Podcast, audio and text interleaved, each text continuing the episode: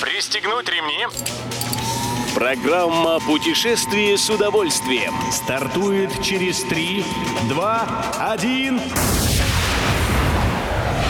Приветствуем всех любителей путешествий, с вами Тимофей Гордеев. Сегодня в программе вы узнаете, с какой скидкой распродают туры в Карелию, когда начинается цветение сакуры в Японии и как именно придется оплачивать туристический сбор в Таиланде. Поехали! Карелии предрекают высокую популярность среди туристов в грядущем летнем сезоне. А раз так, путевки туда можно купить уже сейчас, по акции раннего бронирования.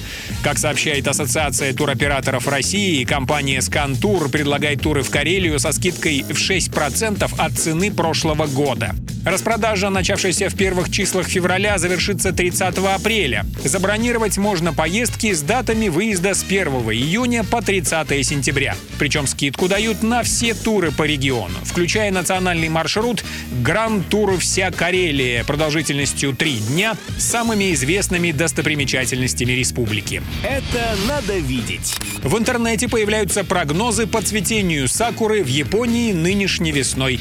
Так называемый розовый ковер начинает стелиться по стране с марта, с острова Кюсю на юго-западе Японии. Постепенно волна цветения сакуры будет передвигаться на север. Как пишет портал Вести Туризм, на островах Кюсю и Сикоку более теплый климат, и первое цветение сакуры там можно наблюдать уже самой ранней весной.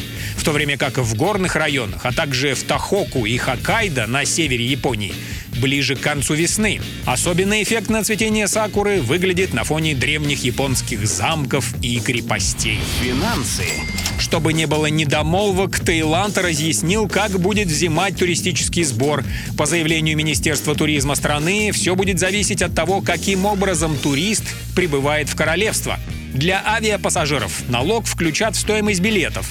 Въезжающие по суше или морю сбор будут оплачивать на границе или онлайн через сайт или специальное приложение.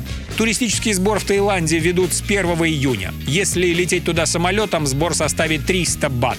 В случае пересечения сухопутной или морской границы – 150. Это, соответственно, 640 и 320 рублей.